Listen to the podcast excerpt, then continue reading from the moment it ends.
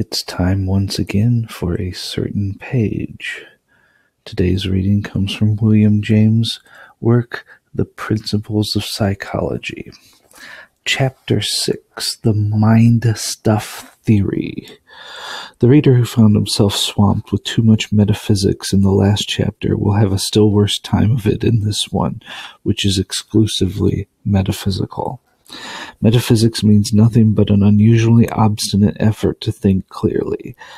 The fundamental conceptions of psychology are practically very clear to us, but theoretically they are very confused, and one easily makes the obscurest assumptions in this science without realizing it until challenged, what internal difficulties they involved.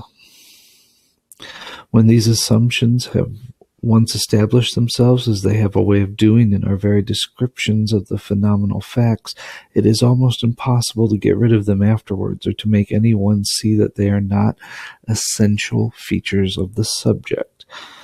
The only way to prevent this disaster is to scrutinize them beforehand and make them give an articulate account of themselves before letting them pass.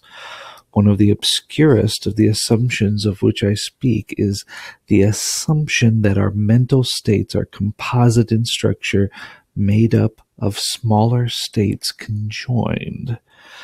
This hypothesis has outward advantages which make it almost irresistibly attractive to the intellect, and yet it is inwardly quite unintelligible. Of its unintelligibility, however, half the writers on psychology seem unaware.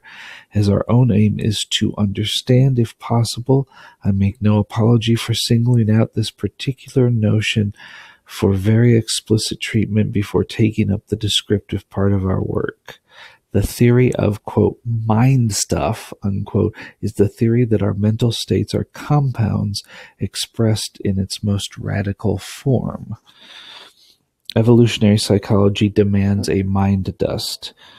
In a general theory of evolution, the inorganic comes first, then the lowest forms of animal and vegetable life, then forms of life that possess mentality, and finally those like ourselves that possess possess it in a high degree, as long as we keep to the consideration of purely outward facts, even the most complicated facts of biology, our task as evolutionists is comparatively easy. We are dealing all the time with matter and its aggregations and separations, and although our treatments must perforce be hypothetical, this does not prevent it from being continuous.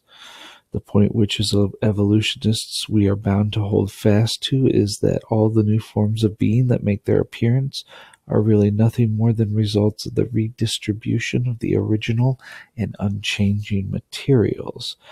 The selfsame atoms which chaotically dispersed made the nebula, now jammed and temporarily caught in peculiar positions, form our brains, and the evolution of the brains, if understood, would be simply the account of how the atoms came to be so caught and jammed.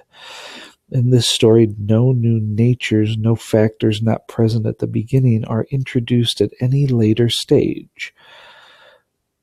But with the dawn of consciousness, an entirely new nature slips in, something whereof the potency was not given in the mere outward atoms of the original chaos. This has been a certain page.